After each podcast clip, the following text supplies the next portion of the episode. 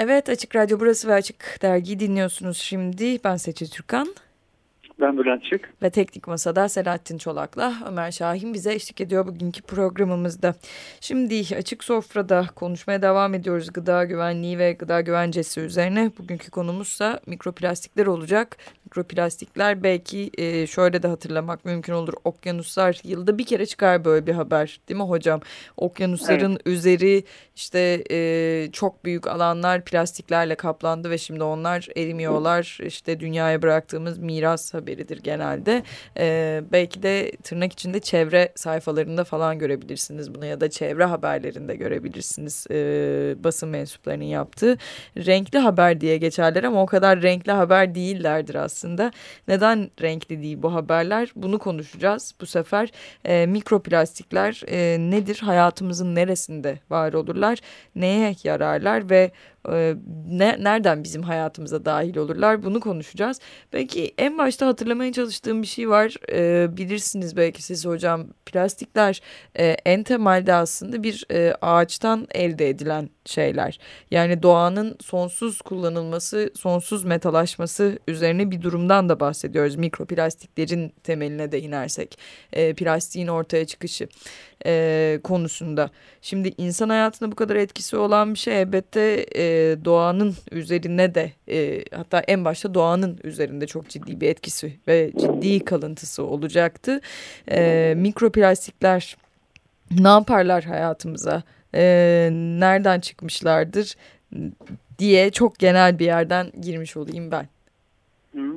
O e, doğadan elde edilen e, e, ürün kauçuk e, ağaçlardan, kauçuk ağaçlarından elde edilen. E, işte bu geçen yüzyılda özellikle bu otomotiv sanayinin gelişmesi, kauçukun çeşitli ürünlerde kullanılması vesaire.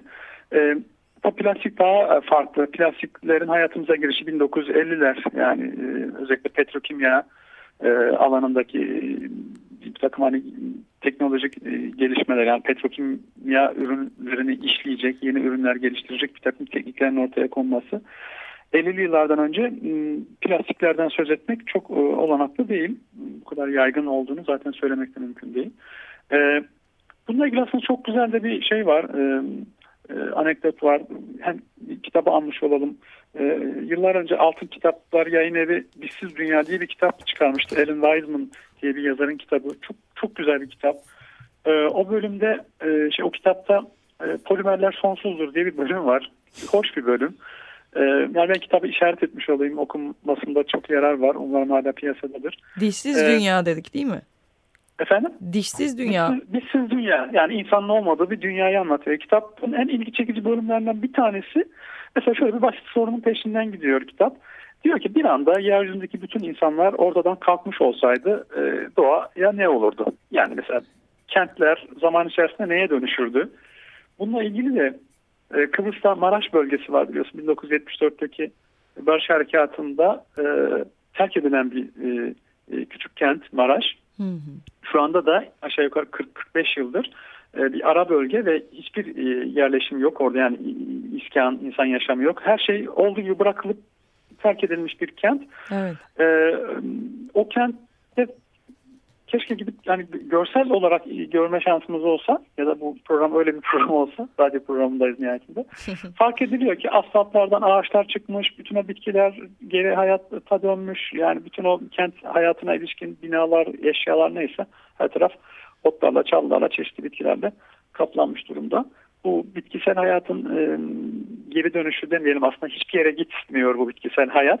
Evet. E, dünyadaki hayat iki e, temel nasıl söyleyeyim e, iki temel belki organizma topluluğu demek mümkün e, üzerine kurulu. Biri bitkiler, diğeri bakteriler. Yani bizim de dahil olduğumuz memeller ve o memeller içerisinde yer alan çeşitli canlılar aslında son derece yeni jeolojik katman ya da zaman olarak bize çok yakın zamanlarda ortaya çıkmış canlılar e, şüphesiz her şey yok olsa da bitkiler ve mikrobiyal aleme bakterilere çok da fazla bir şey olmayacak bu yeryüzünde. Evet. Kitap biraz bunları mesele yapan bir kitap. Şimdi hani bugünkü konuyla ilgisi e, şu hem kitaba atıf yapmış olduk hem de e, çerçeveyi daha da genişletelim. O e, İngiltere'de Plymouth diye bir liman kenti var. Plymouth kenti 2. Dünya Savaşı'nda çok ağır bombalanmış, neredeyse tamamen yıkılmış. Daha sonra tekrar inşa edilmiş, imar edilmiş bir kent. E, ama tarihsel önemi var. Mesela e, Darwin'in e, Beagle isimli gemiyle 5 yıl sürecek ve sonrasında e, Türlerin Kökeni isimli büyük e, anıtsal eserini e, yazdığı uzun gemi yolculuğuna Plymouth limanından çıkmıştır Darwin.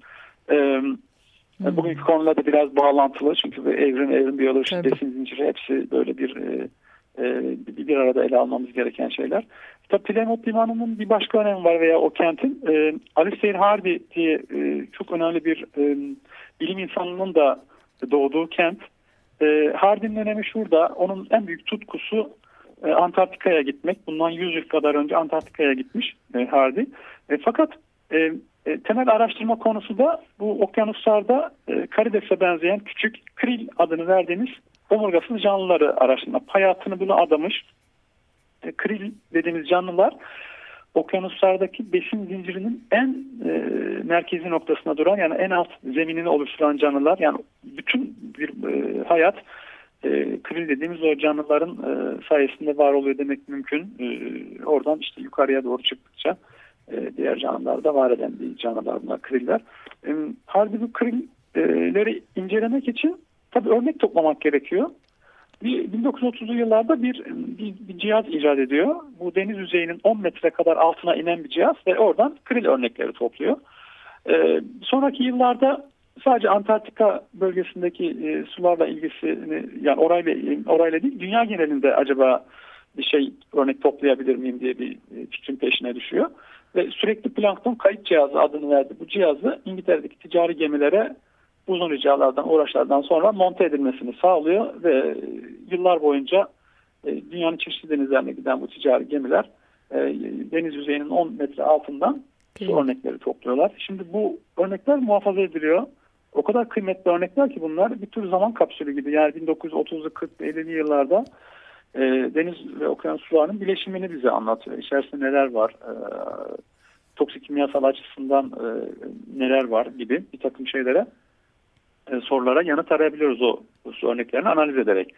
Şimdi bugünkü konumuzla ilintisi şu, e, 60'lı yıllarda e, deniz sularında e, işte plastik materyallerle ilgili ilk kalıntılar tespit edildi. Şimdi 50'li yıllarda plastikler gündelik hayata girdi ve ondan sonra katlana katlana muazzam ölçeklerde üretilerek e, neredeyse gündelik hayatın her alanına e, sızdı.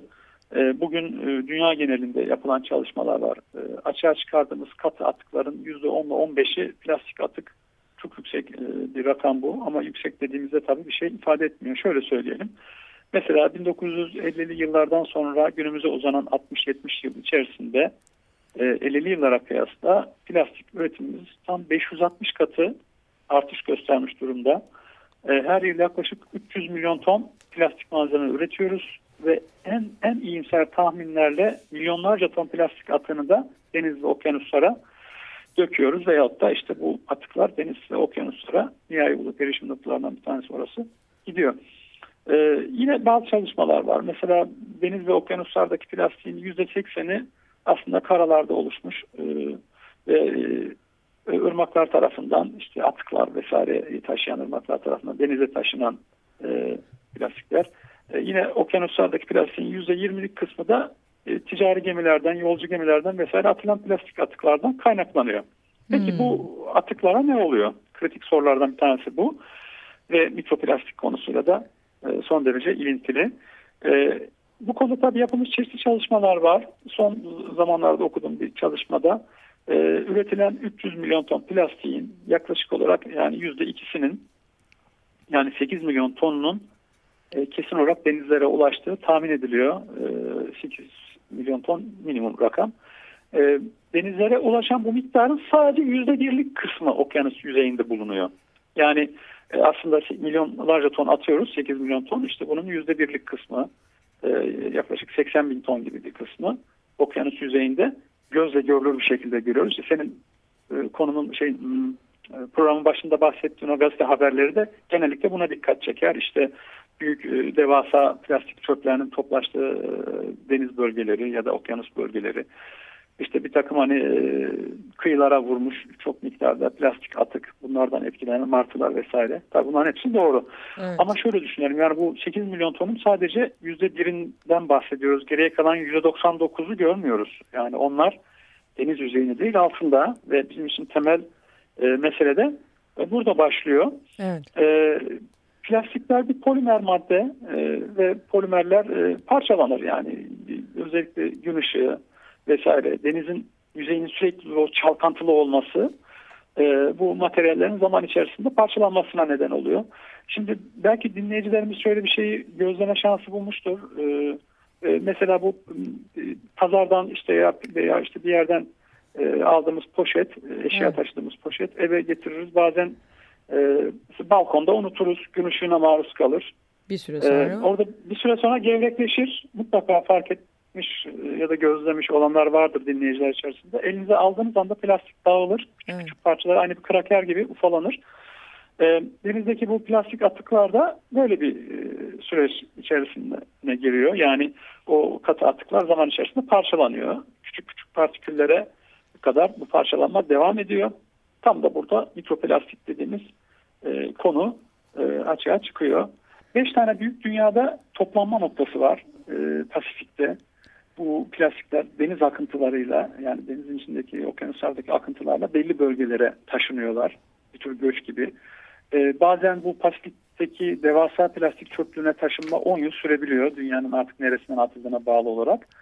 E, ama bu çöplüğü şöyle düşünelim. Mesela büyüklüğü Türkiye e, kadar, yani Türkiye'nin yüz ölçümü kadar devasa bir yerden bahsediyoruz plastik çöplüğünde. E, bu, bu çöplükte yer alan plastik materyal denizlere ulaşan, atılan o milyonlarca ton plastik sadece yüzde biri.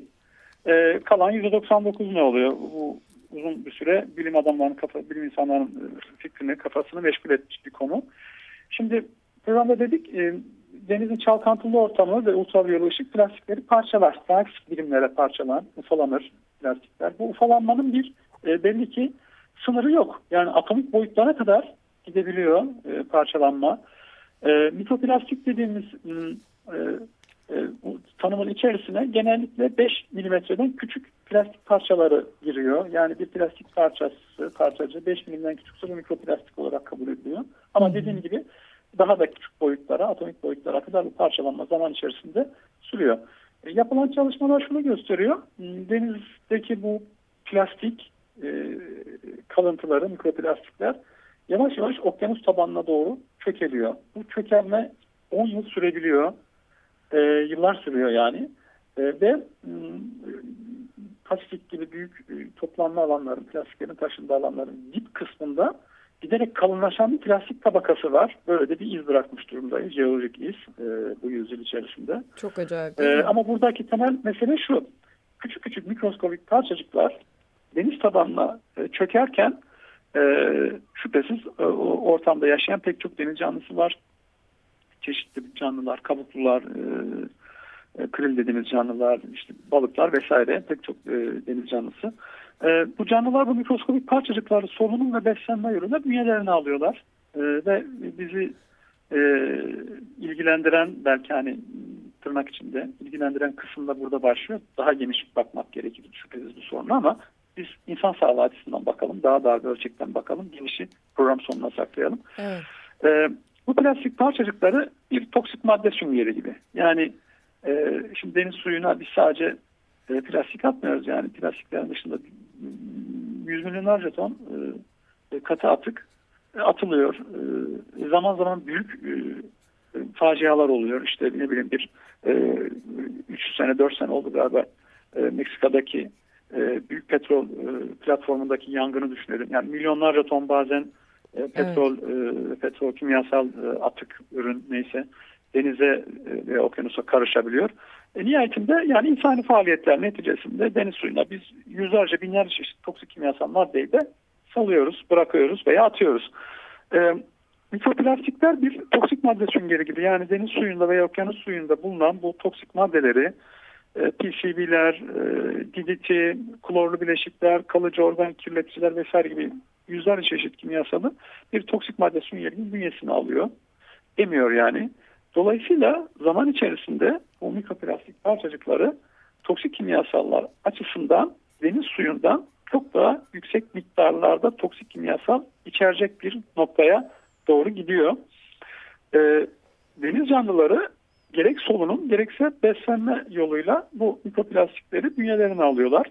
E, dolayısıyla onlarla birlikte bu toksik e, kimyasal maddeleri de bünyelerine almış oluyorlar. Şimdi e, sonuçta biz de yiyoruz o çeşitli evet. deniz ürünlerini. Yani Dolayısıyla bizim de bünyemize gelmiş. Tabii, e, çeşitli balıklar, denizden toplanan çeşitli kabuklu ürünler vesaire e, insan beslenmesinde yeri olan e, ürünler protein kaynağı olarak görülür falan. Evet. Şimdi Balık bu, yemiyorsak bile kendimizi koruyoruz sadece ama aslında hı. bir e, miras olarak düşündüğümüzde dünyaya bıraktığımız bir miras olarak düşündüğümüzde yine çok da faydasız bir yere e, gitmiş oluyor galiba konu. Yani e, çok e, çok şöyle söyleyeyim hani süreç e, gerçekten bir bir şey ortaya çıkıyor e, ya da bizim yaptığımız bir faaliyetin zararlı sonuçlara yol açtığını ispatlıyoruz, gösteriyoruz veya akademik çalışmalarda buna işaret ediliyor. Ama ne yazık ki herhangi bir e, geri adım, geriye dönüş bunlar çok zor. Çok zor gerçekten. Evet. Mesela şöyle bir e, şöyle bir şeyden e, söz edeyim. E, mesela 1900 Alessir Harbi'den bahsetmiştik. 30'lu yıllarda bir cihaz icat etmiş ve deniz tabanından ve şey, denizin 10 metre altından su örnekleri toplamış demiştik. Hı hı. E, o su örnekleri incelenmiş. Mesela 60'lı yıllara kadar mikroplastik parçacığı yok. Beklenen bir şey bu zaten. 40'lı yılların sonu 50'li yılların başında plastik üretimi çok arttı ve plastik günlük hayata girdi. Ee, ama 60'lı yıllarda bakılıyor ki mesela deniz suyunda mikroplastik parçacıkları var. Yani bundan neredeyse 50-60 yıl öncesinden bahsediyoruz. Evet. 70'li yıllarda zaten bu konu e, bir problem olarak tarif ediliyor. E, şimdi 70 yıllardan bu zamana 45 yıldan bahsediyoruz ve e, herhangi bir değişim yok. Biz hala bu sorun gittikçe katmerleniyor, gittikçe katmerleniyor ve biz bu sorunu konuşuyoruz. Dahasını söyleyeyim. Mesela önümüzdeki 30 yıl içerisinde dünya plastik üretimi 125 katı artırılması planlanıyor. 125 kat yani şu anki durumdan e, 125 kat daha fazla yaklaşık 33 milyar tona çıkarılması planlanıyor. Bu şu demektir. Yani aynı şekilde denizlere de şu anki oranlarda atık gittiğini düşünsek e, yaklaşık 1 milyar ton gibi bir plastik atığını denizlere atacağız demektir ki bu, bu korkunç bir rakam e, gerçekten yıkımdır yani e, ciddi bir ekolojik yıkımdır. Evet. Ama insanın da böyle bir e, akılsız tarafı var yani bilmiyorum ancak böyle açıklayabiliyorum.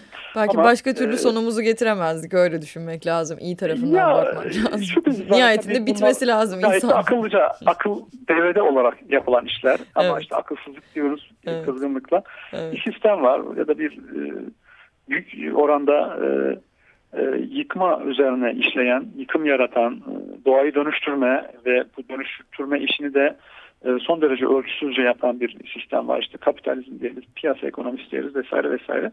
Ama nihayetinde biz çok belli ki bu yüzyıl içerisinde bu e, yıkımla yüz yüze geleceğiz. Şimdi e, belki akla şöyle bir soru gelebilir. Acaba biz de bu plastik parçalarını yiyor muyuz? Bilmiyorum senin aklına geldi mi böyle bir şey ama. Geldi tabii ee, gelmez mi? Ben yemiyorum diye düşündüm ama imkansız tabii. tamam. Ee, yenilerde yapılmış bir çalışma var. Ee, mesela Avrupa Avrupa'da yapılmış. E, Avrupalıların her yıl yedikleri gıdalar vasıtası yani deniz ürünleri işte sucul canlılardan söz ediyoruz balıklar vesaire. Bu yedikleri gıdalar vasıtasıyla bünyelerine yaklaşık 11 bin tane mikroplastik parçası aldıkları e, tahmin ediliyor. Alınan parçaların %99'u sindirim sisteminden geçtikten sonra dışarı atılıyor. E, hmm. bu iyi haber ama evet. geriye kalan %1'i vücut tarafından absorbe ediliyor. Çok wow. mikroskopik ölçekte küçük olanlar. E, açıkçası bu yüzde birin ne yaptığını bilmiyoruz. Yani vücutta ne gibi e, problemlere yol açacak. E, bu konuyla ilgili bir fikrimiz yok. E, çünkü e, kan dolaşımında plastik bulunmaması esastır işin aslına bakmak Değil gerekirse. mi? Hani nihayetinde olmamasını bekliyoruz. Yani şüphesiz. E, bir, bir durum bu. E, tabii bu daha geniş bir sorunun bir küçük parçası gibi e, görmek mümkün bunu. E, o da şu, hani programın başında Darwin'den bahsettik, Aleister Hardy'den bahsettik. E, yani doğadaki e, besin döngüsü e, hiçbir canlı türünün onun dışında konumlanması olanaklı değil. Yani ne olursa olsun insan da o döngünün içerisinde. Ve bize aslında çok basit bir şey söylüyor bu döngü. Yani her canlı türünün hayatı diğer canlı türlerinin de hayatına bağlı. Böyle tek başına varoluş diye bir şey söz konusu değil. E, dolayısıyla genelin refahı, genelin iyiliği ne kadar sağlanabilirse e, e, hayatta kalmak ve varlığını devam ettirmek de o ölçüde e, mümkün. E, buna buna mutlaka e, önem vermek gerekiyor ya da bunun farkında olmak gerekiyor ya da en azından bu bu sürecin bizim için e, yıkım doğuracağını, bizim derken insan türünü kastediyorum, evet. fark etmek gerekiyor. E, çünkü şöyle bir şey de var yani bu, bu sorunlar olacak da sanki insana hiçbir şey olmayacakmış gibi düşünüyoruz. Yani işte çeşitli deniz kuşlarının mesela soyu tükeniyor. Bu mikroplastiklerle çok ilintili. Yine bazı deniz canlıları etkileniyor. Biz geçmişte yaptığımız programlarda bu hormonal sistem bozucu kimyasallardan bahsetmiştik. E, dinleyiciler hatırlayacaktır. E yani bu denizdeki diğer canlılarda da bir hormonal sistem var. Yani bu toksik kimyasallar onların e, kimyasını da bozuyor. E, vücut mekanizmalarını bozuyor. Evet. E, dolayısıyla onlara da zarar vermiş oluyoruz. Ama bu zarar bize dokunmayacak diye bir şey söylemek ya da öyle düşünmek gerçekten çok yanlış olur. Biraz daha haklılık olur zira 125 kart arttırılacak diyoruz önümüzdeki yıllarda plastik kullanımı. Şimdiye kadar işte örneğin 300 milyon ton plastiğin 8 milyon tonu denizlere ulaşıyor sadece. Yani aslında 1950'lerden itibaren hatta belki işte daha da eskilere bir şekilde ulaşmak mümkün daha derinlemesine başka bir araştırmayla e, plastiğin günlük hayatımızdaki insan hayatındaki yerinin ciddi bir şekilde arttığını ki e, zaten hayatımıza baktığımızda da bunu görmek mümkün her şeyimizde neredeyse e, plastik hüküm sürmekte şu anda. E, insan üzerinde bir etkisi olmayacağını görmek imkansız olurdu. Hardy'nin krillerinden yani o zaman kapsüllerinden günümüze bir plastik tabakası miras bıraktık biz. Jeolojik olarak en azından bu çağda şimdilik bıraktığımız miraslardan bu gibi göz biri bu gibi gözüküyor en azından. Süremizi açtık. Ee, bir şey eklemek ister misin? Sen e, Yok, böyle bitirmek yani, zorunda kalacağız. Ben böyle konuyu alıp götüreyim. Sen mutlaka müdahale et. Sağ ol. ee, teşekkür eden dinleyicilere, teknik ekibe tekrar sana. Ben uzaktan bağlanıyorum ama her defasında da korkuyorum yani kopacak, telefon kopacak diye. Ee, bunu da tamamlamış olduk. Sağ ol. Evet bu yayını da bitirmiş olduk böylece. Biz ben Seçil Türkan. Ben Bülent Şık. Ve Teknik Masa'da Ömer Şahin, Selahattin Çolak ikilisiyle beraberdik bugünkü yayınımızda. Açık Sofra haftaya da burada olacak. Bugün mikroplastikleri çok ciddi bir konuyu yatırdık masaya. Evrimden başladık konuşmaya. Tekrar evrimde de bitirdik neredeyse konuyu. Ee, bakalım insan evrimi nerelere gidecek bu kadar çok plastik kullanımıyla. Zira bünyemizde plastik de barındırıyoruz. Artık müjde de diyebiliriz buna. Şimdilik bu kadardı. Haftaya görüşmek üzere. Hoşçakalın.